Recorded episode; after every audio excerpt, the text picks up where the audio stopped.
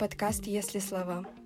После долгого карантинного перерыва новые мы с новыми идеями и новыми темами для обсуждения рады поделиться своей беседой с вами. Этот выпуск мы проведем вместе с психологом-педагогом Анастасией Рощиной. Поговорим о семье, об этой фундаментальной экосистеме, о взаимодействии между ее отдельными членами и о влиянии этого взаимодействия на личность человека. Тема семьи настолько обширна, что даже не сразу понимаешь, как к ним подступиться. Но если взять за точку отсчета современный мир, как видоизменилась функция семьи к, к настоящему моменту? Функция семьи принципиально я не могу сказать, что она видоизменилась. Дело в том, что изначально семья у нас формировалась для чего? Для того, чтобы объединить э, два рода – чтобы э, было продолжение передачи и э, материальных ценностей, и продолжение рода биологического. То есть биологический у нас кто у нас там ребенок, да, дети, они являются наследниками. То есть нужен наследник для того, чтобы передать все нажитое непосильным трудом этих двух семей. Ну или посильным трудом, у кого как получается. То есть экономические причины изначально стояли во главе угла на самом деле. И в принципе сейчас эти экономические причины, они также остаются актуальными. Если мы посмотрим на все более-менее влиятельные семьи, скажем так, то мы увидим, что те же экономические мотивы для создания семьи остаются верными. То есть точно так же смотрят внимательно, кто будущий муж или жена, кто избранник детей – а какой статус этой семьи, из которой происходит избранник, а какое экономическое положение, воспитание, образование. То есть люди, которые задумываются серьезно о своих детях, о их судьбе, о продолжении дела семьи, они, безусловно, обращают внимание на эти характеристики. То есть это никуда не ушло. Другой вопрос, что во многих семьях, скажем так, среднего класса и низшего среднего класса, увы, эти классы у нас есть, никуда не деваться – Э, то здесь, конечно, такая актуальность иногда теряется, и кажется, что ее не видно, что как будто бы парень и девушка друг друга выбирают самостоятельно, свободно, и нет с этим никаких проблем. Но, как показывает потом будущее, проблемы возникают, потому что если у этих двух семей, откуда парень и девушка, статусы разные, экономические социальные статусы разные, а, то волей-неволей возникают эти проблемы. И эти проблемы потом отражаются на взаимоотношениях уже парня и девушки, мужа и жену соответственно. Поэтому очень важный момент. Это одна история.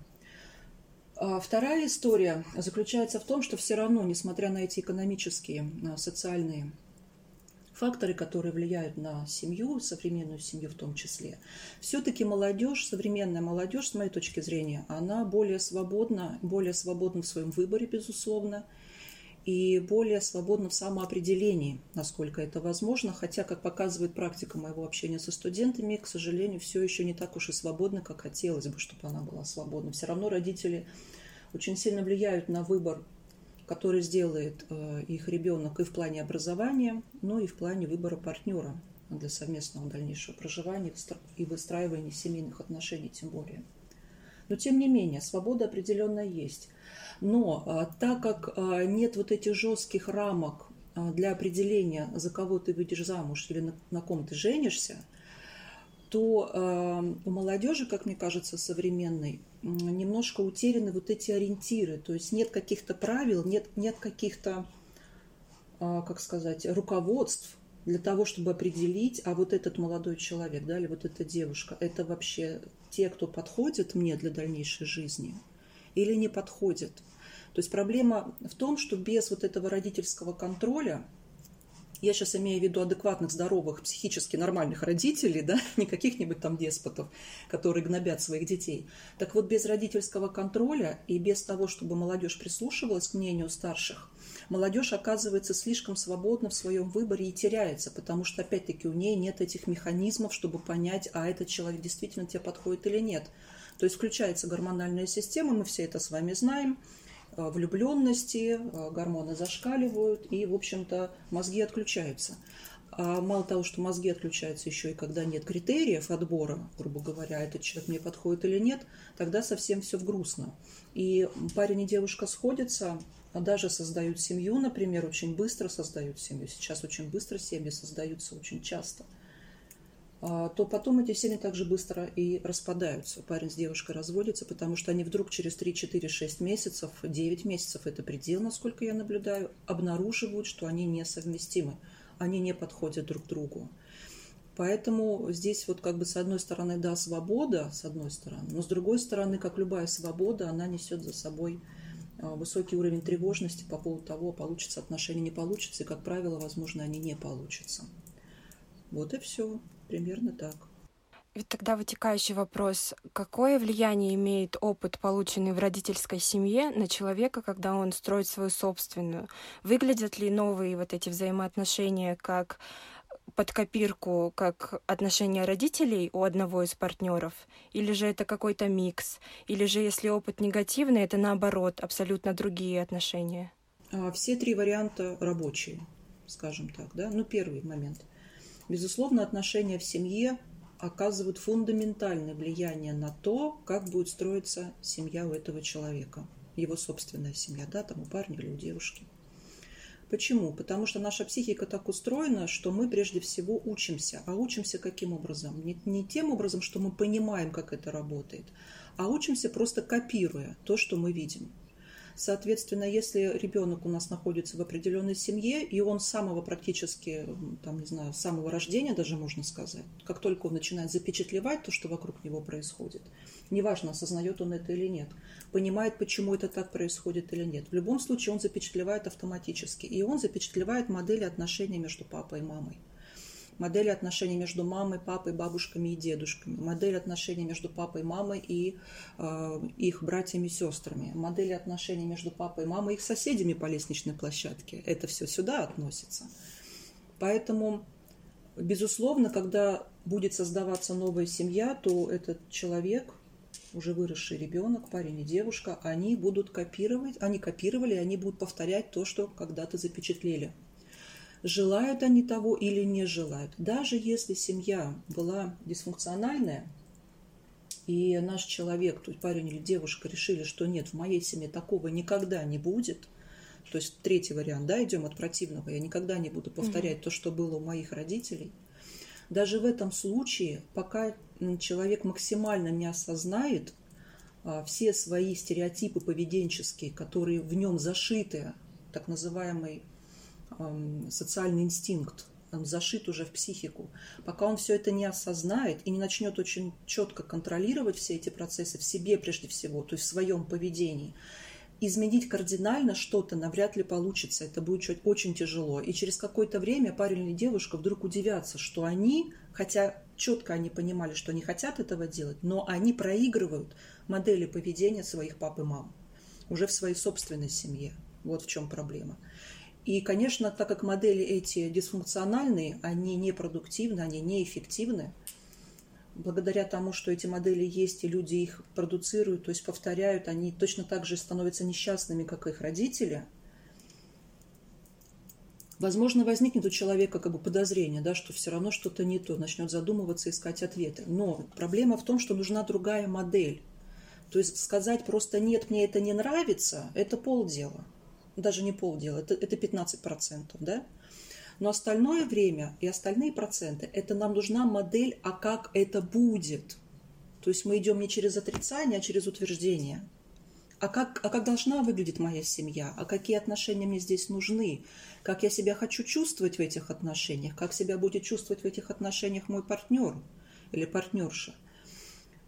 Как это фактически будет выражаться и проявляться, как мы будем общаться, как мы будем обсуждать наши проблемы, как мы будем вести хозяйство, как и когда мы хотим детей. То есть все вот эти вопросы должны быть вынесены на повестку дня, они должны э, проговариваться, безусловно, и мы должны там для себя как бы определить наши модели поведения, что мы будем конкретно делать, как мы будем действовать, вплоть до того, кто будет еду готовить, да, и как часто этот человек будет готовить еду, кто будет мыть посуду.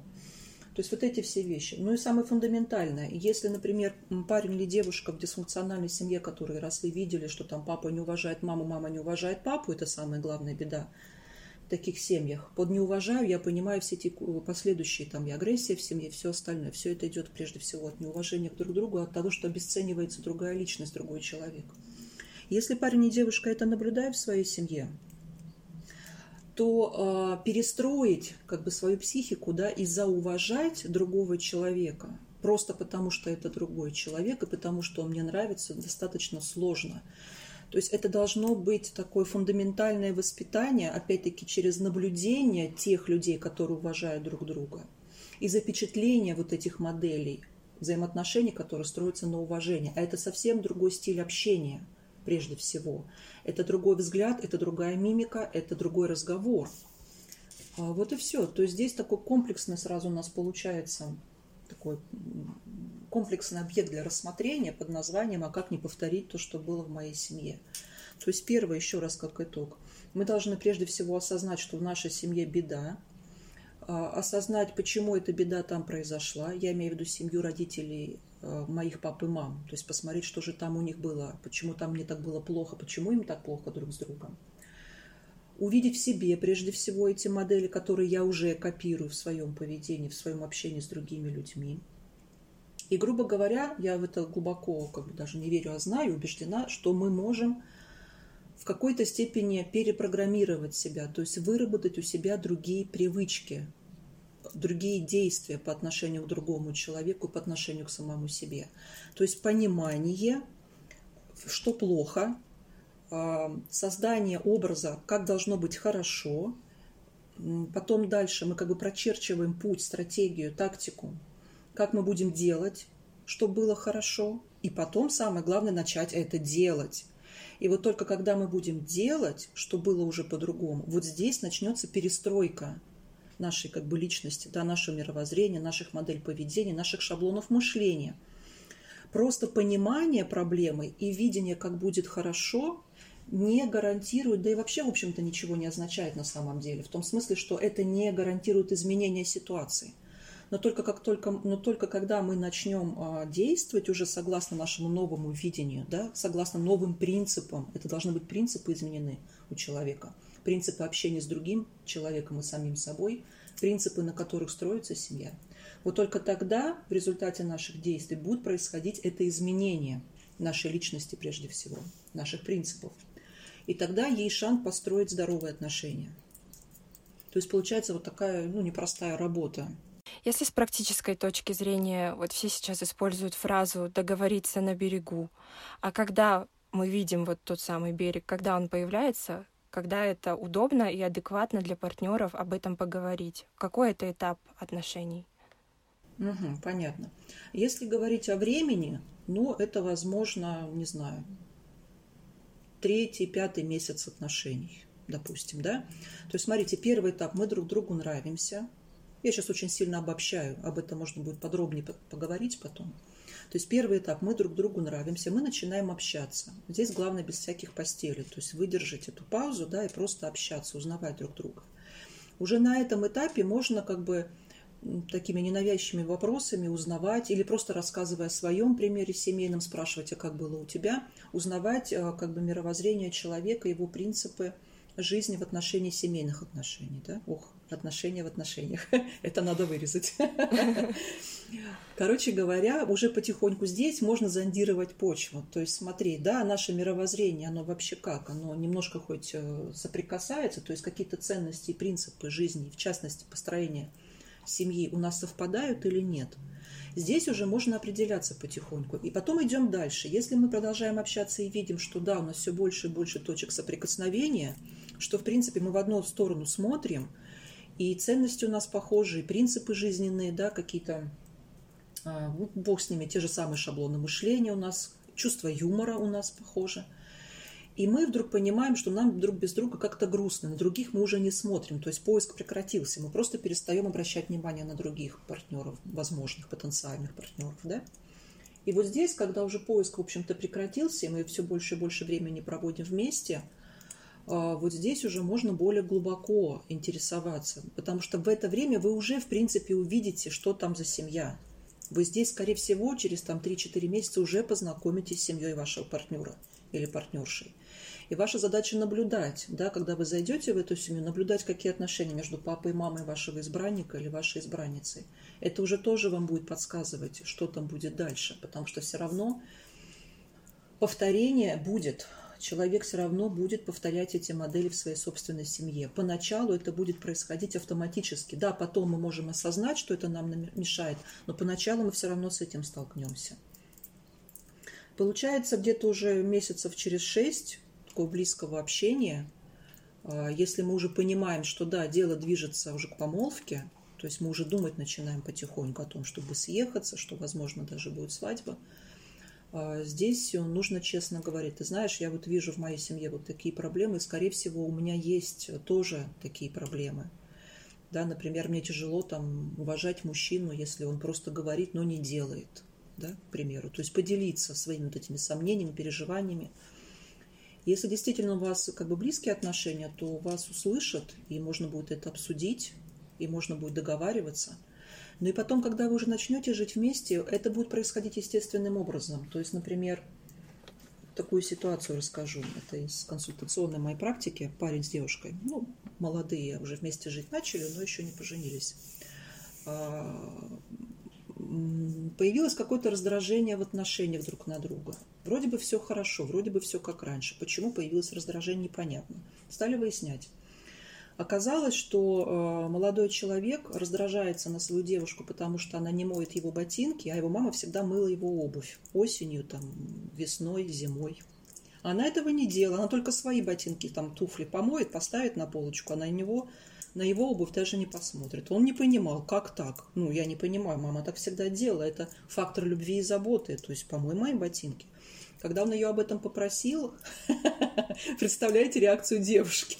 Что? Твои ботинки мыть? Ты с какой луны свалился? Ау, у нас 21 век, я тебе не крепостная. У ней даже идеи не было, что это просто э, фактор заботы. Его мама так делала. И вот здесь они могут раздражаться, выяснять отношения. То есть она думает, что он пытается ее закабалить, да, там закрепостить. Он думает, что она его не любит.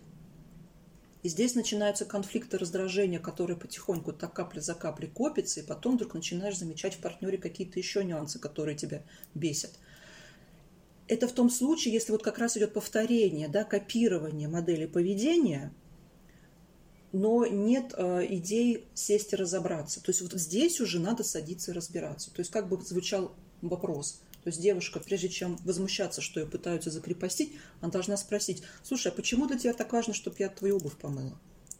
И, конечно же, парень сразу скажет, да у меня мама всегда ее мыла, мне, папе, там, братьям, сестрам и так далее. Она, а, вон в чем дело. Ну, слушай, у меня в семье такого не было. У нас каждый сам моет обувь парень тогда говорит, а, ну понятно, ну слушай, если тебе как бы, ну, не вломы, то помой мой ботинки, мне будет так приятно. Она говорит, ну ладно, разок я тебе помою вот прямо сейчас, но больше никогда. Начинаем мыть ботинки Получается, в семье есть место компромиссам в таких разговорах. Конечно, ну конечно, а как же без этого? А, и, и, и девушка как бы отвечает свою позицию, озвучивает, что для нее это неприемлемо. Но если, в принципе, она чувствует, что как бы она его ботинки может помыть, тем самым поддерживая традицию, которая была принята в его семье, и да, она должна быть собой честна, не потому, что она не хочет с ним ругаться, не потому, что она хочет быть хорошей женой да, для него, не потому, что она там чувствует конкуренцию с его мамой, ну, вспоминаем Фрейда и же с ним, а действительно потому, что она понимает, что это для него будет очень приятно, и у нее есть сила это делать, ей это нормально, она не чувствует какого-то слишком сильного сопротивления вот этой традиции мыть ботинки своему мужу, да, и она берет и моет. Не вариант, как бы вариант, да, но если она чувствует хоть какое-то напряжение, не вариант соглашаться, она не должна соглашаться, потому что это напряжение будет копиться. Она будет мыть и потихоньку начинать его ненавидеть, хотя сама согласилась мыть. Вот такой парадокс, да, вроде сама согласилась, а почему? Потому что была нечестна с собой. На самом деле она не хочет этого делать. Поэтому не нужно это делать. Вот и все, примерно так. То есть в процессе общения живого, в процессе ежедневных, каждодневных вот этих эпизодов, где начинаются, начинают сталкиваться как бы две традиции, две системы ценностей, два разных принципа жизни и обустройства семейного быта. Мы сейчас про быт говорили – тут же, не отходя от кассы, нужно решать все эти ситуации и выяснять, почему так. Потому что там, скорее всего, не идея, что я тебя не люблю, а идея меня по-другому воспитали. Это нужно понимать. Угу. Угу. Любовь для всех разная. Да, Наверное, конечно. еще правильно будет проговорить, что для тебя любовь, и какие акты заботы ты бы хотел иметь в своей семье? Конечно, чтобы понимать, что тебя любят. А, и здесь, кстати, очень интересно, если даже человек, вот особенно, может быть, парни, меня простят сейчас, но я это скажу, парни, да, не особо охотно говорят, что они понимают под любовью, и как бы они себя чувствовали любимыми, исходя из того, что девушка делает. Поэтому здесь девушки просто могут посмотреть, внимательно понаблюдать за своим парнем, а как он проявляет любовь по отношению к ней. То есть цветы он там дарит. Ну, вспоминаем эту известную книжку «Пять языков любви», да, цветы ли он там дарит, или пытается вместе с ней на рыбалку поехать, зовет ее с собой все время, да? Или постоянно говорит, какой она пусик-мусик-медвежонок. И она просто мотает на ус и понимает, что вот то, как человек проявляет свою любовь ко мне, говорит о том, как он хочет, чтобы я проявляла свою любовь к нему. Если он меня тащит на рыбалке, то чтобы он чувствовал, что я его люблю, я, я должна ехать с ним на рыбалку.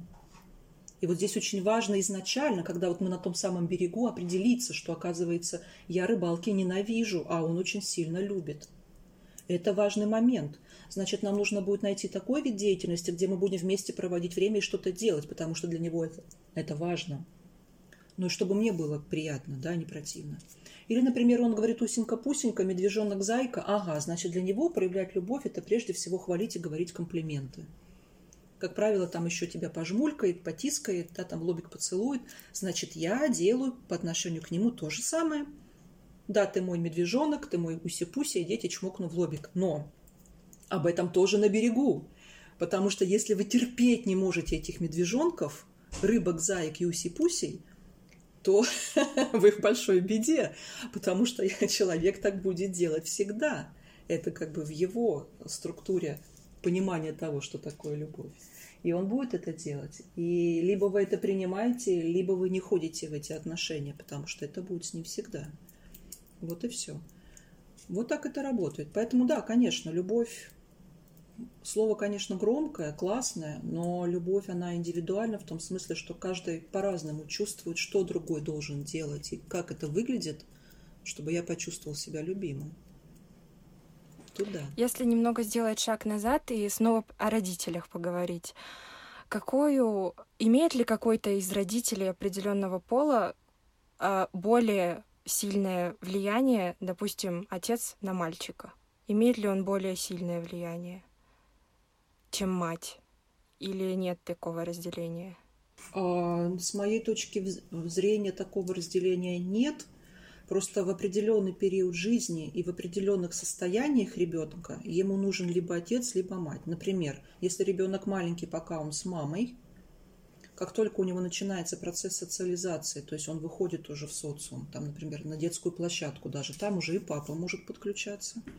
Если ребенку требуется научиться чему-то, он смотрит, что папа делает, то в этот момент для него папа важней. Там папа, например, ремонтирует что-то в доме, да, ребенок рядом с ним. Вот в этот момент времени для него важен папа. Когда ребенок заболел, ему нужна мама, а может быть и папа, если у мамы сил нет. То есть, чтобы кто-то из родителей был, да, но лучше все-таки мама.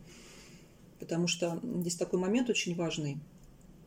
Сейчас тоже меня можно, конечно, за это критиковать, но в практике я это вижу очень часто в семьях, ну и в своей семье в том числе. Все-таки у мамы есть определенная функция. Мама – это забота и безусловное принятие ребенка. То есть неважно, хоть убийца, хоть насильник, но мама никогда не откажется от ребенка. Я сейчас говорю про нормальную, здоровую, адекватную маму. Отец – это все-таки принцип закона. Отец – это тот, кто приучает ребенка к порядку и кто маму от ребенка может защищать. То есть ребенок уже наглеет с мамой, да? Тут приходит папа и говорит, я тебе не разрешаю так с мамой себя вести. То есть папа защищает маму в том числе от ребенка порой. И если мама, которая есть безусловная любовь и тотальное принятие, вдруг начинает строжиться на ребенка и выполнять функции папы, то у ребенка вот тот самый когнитивный диссонанс возникает, да, он не понимает, а, а что здесь происходит, то есть я все-таки в опасности или в безопасности вот с этим человеком. И такое напряжение психики идет. Если это происходит регулярно, то у нас уже проблема. То есть здесь уже нужно работать психологу. Почему? Потому что если это будет копиться, такая ситуация будет дальше развиваться, она будет усугубляться, как правило – и во взрослом состоянии, конечно, у человека будет такое амбивалентное отношение к женщинам или к мужчинам, в зависимости от того, с кем связана эта ситуация. Вот. Но в норме, в принципе, так. То есть мама тотальная забота, а папа это закон. То есть он уже может постружиться. Что из этого важнее и главнее? Ну, попробуйте определить для гармоничного развития личности. Все, да, и мама, и папа. То есть здесь, с моей точки зрения, мы не можем так сказать. Конечно, когда, например, парню требуется э, совет папы, там, как сделать то-то, как себя вести, например, в коллективе, как мне вести себя с начальником, то ему нужен папа. А если ему нужно понять, а как себя вести с женой порой, то он к маме сначала пойдет, ну а потом еще и папу послушает, потому что там есть свои нюансы. Поэтому оба родителя важны в жизни ребенка, в жизни человека. А как быть в ситуации, когда родитель в семье один, например, это мама, и она априори должна в себя вмещать и функции и папы, и мамы, и давать заботу, и воспитывать, и быть законом? Что происходит с ребенком в этот момент? А с ребенком ничего не происходит в том смысле, что он растет себе дорастет. Но, конечно, у него будут смешанные чувства, если это мальчик особенно, у него будут смешанные чувства по поводу женщины.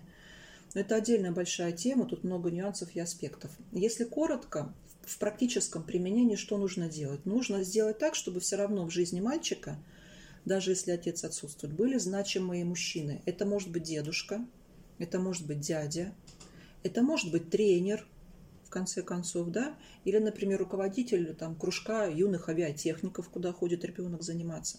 То есть все равно модель взрослого мужчины, который какие-то чисто мужские принципы жизненные, да, или мужские а, некие правила, нормы поведения, взаимодействия друг с другом. У мужчин же тоже своя культура внутренняя есть, как они друг с другом взаимодействуют. Мама этому не научит. Этому научит только другой мужчина. Поэтому нужен значимый мужчина, но пускай это будет не отец, ничего страшного. Если такой мужчина есть, а это уже забота мамы, организовать такое общение своему сыну, куда она спокойно сына отдает и уже свои ручки убирает. То есть она туда не лезет. Это мужское общение. Тогда все нормально. Тогда отсутствие отца так кардинально не скажется на ребенке со знаком минус. То есть, в принципе, эту ситуацию можно преодолеть. Будет все хорошо. Есть закоренелая идея о том, что девочка выбирает себе мужа по подобию отца. И недавно я услышала от психоаналитиков о том, что это стереотип. И девочка на самом деле в ровной степени, и девочка, и мальчик выбирают себе в партнеры лучшую версию своей матери. Как вы на это смотрите? Я с этим не согласна. Практика показывает совершенно обратное. Практика показывает, что Фрейд был прав. как бы мы его ни ругали, я очень уважаю этого человека на самом деле, хотя я никакой не психоаналитик и вообще не в этой традиции. Но это человек, который, я бы сказала так, прозревал очень глубокие смыслы касательно этой жизни, взаимоотношений людей. Э, к сожалению, если бы это было так, как сказали вот эти психоаналитики, которых ты послушала, да, а, то было все замечательно. Но, увы, нет. Запечатление происходит безоценочное. Ребенок еще не может оценить, вот что я буду брать от своей папы и мамы, да, какие качества мне понравятся в моем будущем партнере, какие не понравятся. Он просто запечатлевает образ первой женщины и первого мужчины. Вот и все. Поэтому, когда мы первого партнера своего находим, а, девушка, соответственно, парня, парень девушку, то даже если кажется поначалу, что там нет ничего от папы и мамы моих, да, там в зависимости от того, кто, про кого мы говорим, про парня или девушку, то через какое-то время будет удивительное прозрение, потому что вдруг обнаружится, это может быть через 10 лет совместной жизни, через там, 15 иногда даже лет совместной жизни, когда вы как бы дорастете до возраста ваших родителей, когда вы их сознательно уже помните, это вашим родителям там примерно 40, 35-40 ну, лет, да, вот когда вам 35-40 лет, вы вдруг обнаруживаете, что оказывается ваш муж, копия, ваш папа в 35-40 лет. Понимаете идею? То есть поначалу кажется, что нет, не похож, но чем дальше, тем больше и больше обнаруживается, что похож. Когда мы говорим про похожесть, здесь нужно понимать, что это не только внешняя похожесть, хотя иногда потрясающая внешняя похожесть. Я такие пары знаю, где вот буквально сейчас вот недавно а, парень выбрал девушку, а, но так получилось, что я рассматривала семейные альбомы парня, и я увидела фотографию мамы в молодости – копия. Девушка копия мама в молодости. Просто один в один, просто одно лицо. Это, это, конечно, было потрясающе. Хотя вот как сейчас мама выглядит, они, конечно, не похожи. Но вот какая мама была в молодости, когда ребенок ее запоминал, вот здесь девушка сто процентов похожа на его маму, соответственно. Это с одной стороны. А с другой стороны, второй аспект. Может быть, не похожи внешне, но черты характера, да, манера поведения, чувство юмора, кстати говоря, очень часто чувство юмора у партнера такое же, какое у папы или у мамы. Это очень интересно. А если, например, э, что-то в родителях не нравится, то иногда, но это, правда, редко я встречаю, но бывает. Пару случаев могу вспомнить. Э, парень или девушка выбирают партнера, который будет как бы не похож на папу и маму. Поначалу так будет казаться. Но опять-таки, я вот, правда, еще наблюдаю эту пару, но мне кажется, все-таки там есть черты родителей, это прям заметно, ну, мне заметно. Хотя девушка пока не признается, что да, действительно, она выбрала партнера, который похож на ее папу. Но мне кажется, похож. Поэтому я, нет, я не согласна, все-таки похоже. Потому что это первые, первые образы мужчины и женщины, которые видит ребенок. Это первые образы, с которыми связана в здоровой семье, связана любовь, теплота и забота. Конечно, он будет стремиться подсознательно найти такого человека, который будет похож на этих первых людей в твоей жизни, на папу и маму, соответственно. Потому что подсознательно, если кто-то похож на что-то, от чего тебе было хорошо, ты будешь искать эту похожесть, предполагая, что там будет хорошо. И вот это тоже ловушка. Почему? Потому что может быть внешняя похожесть, а характер человека, его мировоззрение совершенно вам не подходит. Да, такая тоже ловушка определенная может быть. Но, тем не менее, я, я все-таки соглашусь с Фрейдом. Выбираем похожих. Особенно первый брак, когда... Я снова залезу в патологию. Как ведут себя в этом случае люди из дисфункциональных семей, где родитель, допустим, был отсутствующий или его вообще не было? На что они смотрят, если образа в принципе нет в голове? Образ всегда есть. Почему? Потому что образ формируется не только, когда мы живого человека наблюдаем, но когда мы о нем слушаем. Не зря мы детей обучаем прежде всего через сказки. Они же не видят этих персонажей, но они запоминают модели поведения и характеристики личности этих персонажей. Здесь тот же самый механизм. То есть мама рассказывает не о папе, но о мужчинах. Она выказывает свое отношение к мужчинам, тем самым транслируя, кто такой мужчина. Это и будет тот самый образ, который будет запечатлеваться у ребенка. Вот и все. Здесь очень просто. Соответственно, почему нужно маме как бы постараться найти значимого мужчину а, для своего сына или дочери – для своих детей. Во-первых, э, это будет человек достойный, как правило, ну, по крайней я не думаю, что какая-то мама найдет недостойного мужчину да, для своих детей, там какой-то убогий, там, извините, тренер, да, или безумный дедушка-алкоголик. Я не думаю, что она к ним отправит своих детей. Э, э, соответственно, она будет искать какого-то мужчину более-менее достойного. И ей нужно туда как бы перенаправлять детей. Почему? Потому что все равно, неважно по каким причинам, нет мужа, как правило, причина не очень хорошая. Я сейчас наберу историю про смерть мужа, да, например, там, в результате боевых действий или там несчастный случай или еще что-то. Здесь как раз у женщины светлый образ остается, и она этот светлый образ транслирует своим детям. А вот ситуация, когда тяжело расставались а, мужчина и женщина, то волей-неволей вот эта обида, эта тяжесть от расставания, эти многогранные, скажем так, не знаю, кристаллы злости, обиды, раздражения, они все равно будут проскальзывать в голосе, в речи, высказываниях по поводу отца, в общениях с детьми у этой женщины. Соответственно, а, женщине тяжело порой даже сдержаться, чтобы сказать э, что-то, вернее, не сказать что-то нехорошее про своего бывшего мужа. Все равно скажет, волей-неволей скажет. И ребенок это запомнит. И это, конечно, травмирующая ситуация, безусловно. Мы плавно перешли к теме развода. Мне кажется, нельзя игнорировать тот факт, что разводов стало больше в современном мире. Они, их больше, чем было у наших предыдущих поколений. Всегда ли развод — это маленькая смерть? Есть ли позитивные какие-то кейсы разводов? Так, а такая тема тоже многогранная. Тут столько моментов, которые нужно обозначить, чтобы не впасть в какую-то крайность, чтобы наши слушатели не подумали, что это единственный вариант да, развития событий. Развитие, варианты развития событий может быть множество. Ну, давайте начнем сначала. Первое. Разводов стало больше. Факт. То есть против статистики ЗАГСа не поспоришь. Да? Вот такие цифры были раньше, вот такие цифры сейчас. С чем это связано? Много разных аспектов, в том числе э, такой сдвиг культурный, сдвиг экономический, безусловно, который мы наблюдаем, сдвиг в взаимоотношениях людей в социуме и так далее. Мы сейчас об этом говорить не будем, потому как эта тема очень обширная, как я уже сказала выше. Благо ли развод? Смотря в какой ситуации. А, развод – это маленькая смерть, смотря в какой ситуации. Если их классифицировать, эти ситуации, то здесь у нас появляются как бы несколько таких больших групп. Начнем с самой тяжелой. Первое. Когда, прошу прощения, а, когда муж а, бьет жену и бьет детей, по-моему, здесь без вариантов. Да? Детей берешь в охапку и бежишь. Бежишь далеко и надолго. Желательно навсегда от этого мужчины. Если муж не бьет, но унижает постоянно, оскорбляет тебя и детей, берешь детей под мышку и бежишь далеко и надолго. Желательно навсегда от этого мужчины.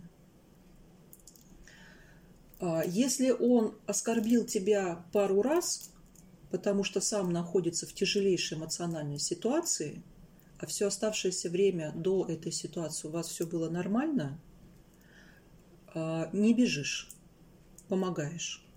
Если у тебя есть силы, да, помогаешь мужу. То есть семья, она для того и нужна, что мы сказали в начале нашей встречи, чтобы поддерживать друг друга и помогать в сложной ситуации, то есть доверять друг другу, поддерживать друг друга.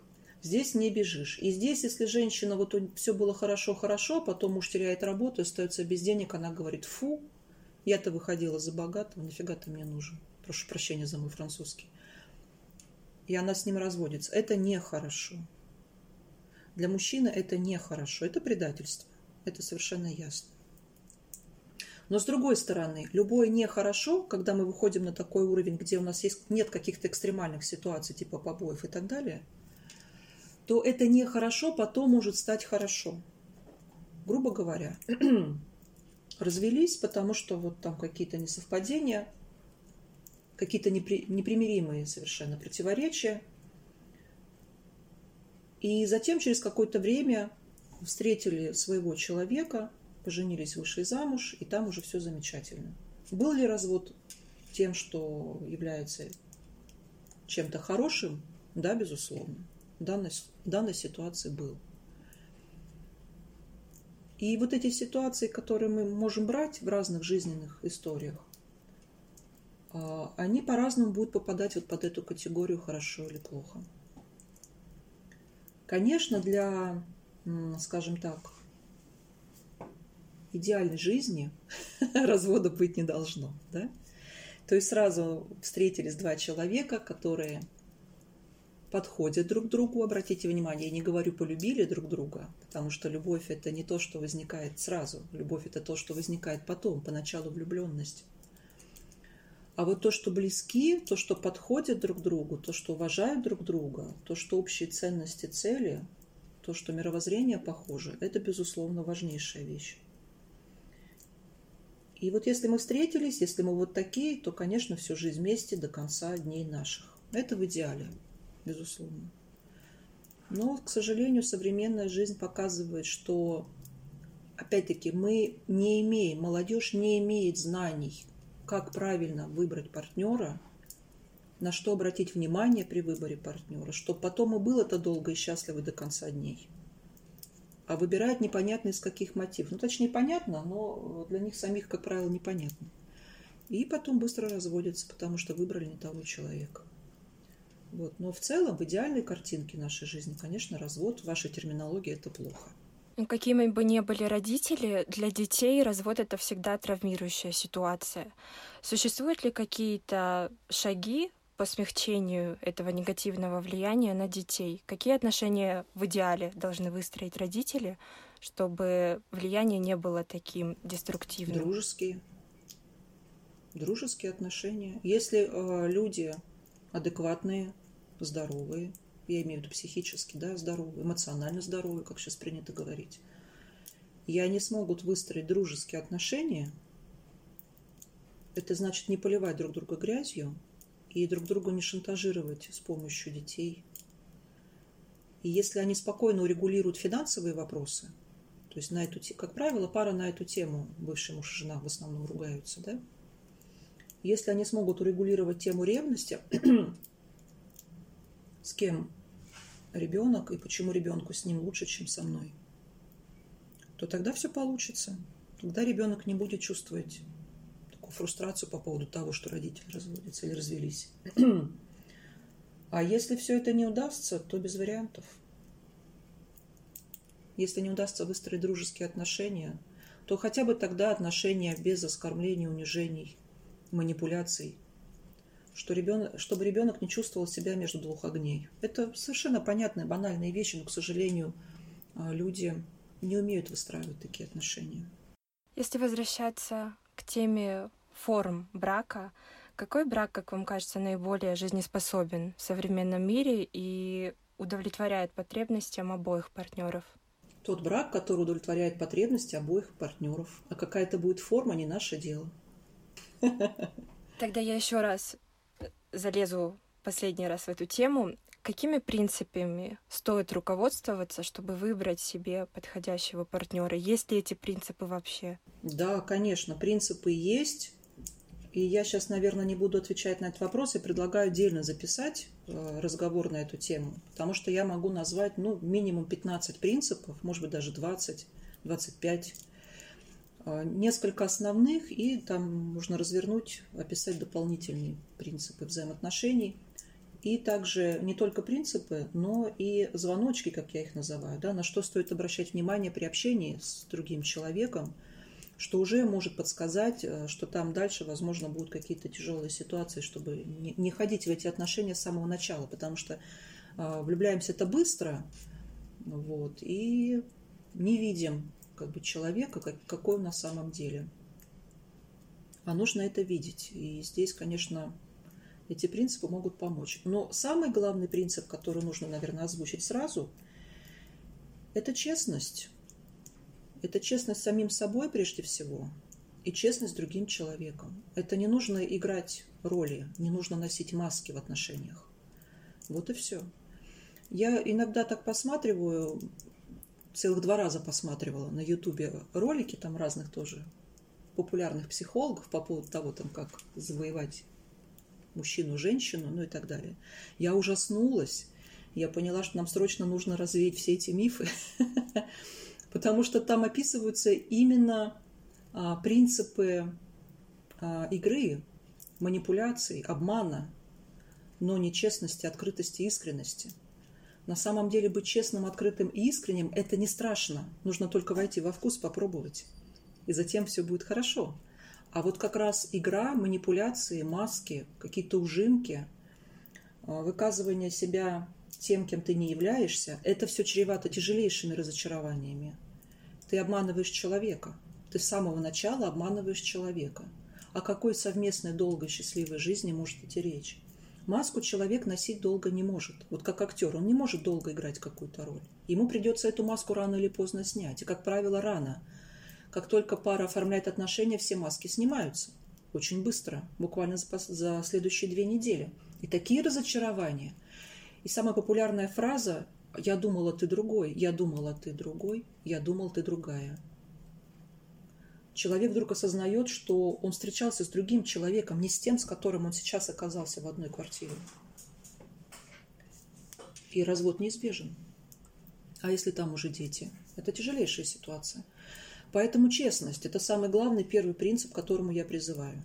Честность с самого начала. Не надо играть. Будьте такими, какие вы есть. Да, с завихрениями, да, со странностями, да, с дуринкой с какой-то. Но это ваша уникальность. Это же и хорошо. Эта ваша странность будет с вами на протяжении всей вашей жизни, скорее всего. Именно вот такое чувство юмора, именно вот такой взгляд на вещи. Ну, правда, взгляды могут немножко поменяться, а вот чувство юмора точно не поменяется. Оно с вами на всю жизнь. И если вы не понимаете, почему он гогочет над тем, что кто-то упал, для вас это не смешно, то вы это и потом не будете понимать. И это почва для конфликта в будущем. А если вы будете хихикать, чтобы сказать ему, смотри, я такая же, да, у меня такое же чувство юмора, как у тебя, давай-ка я тебе понравлюсь поэтому. Я же тебе нравлюсь. Смотри, ну я же такая же, как ты. То ничего хорошего из этого не произойдет. В итоге, в итоге все равно это все рухнет. Маски мы носить долго не можем. Это слишком энергозатратно. Нам нужно их снимать. И когда мы их снимем, другой человек ужаснется. Не потому, что вы такой страшный или страшный без маски, а потому, что вы другой. Он, он к этому не был готов. Или она не была к этому готова. Вот и все. Это самый главный принцип. Это отличная фраза для завершения. Спасибо большое за разговор. Да, пожалуйста. Рада была пообщаться. thank you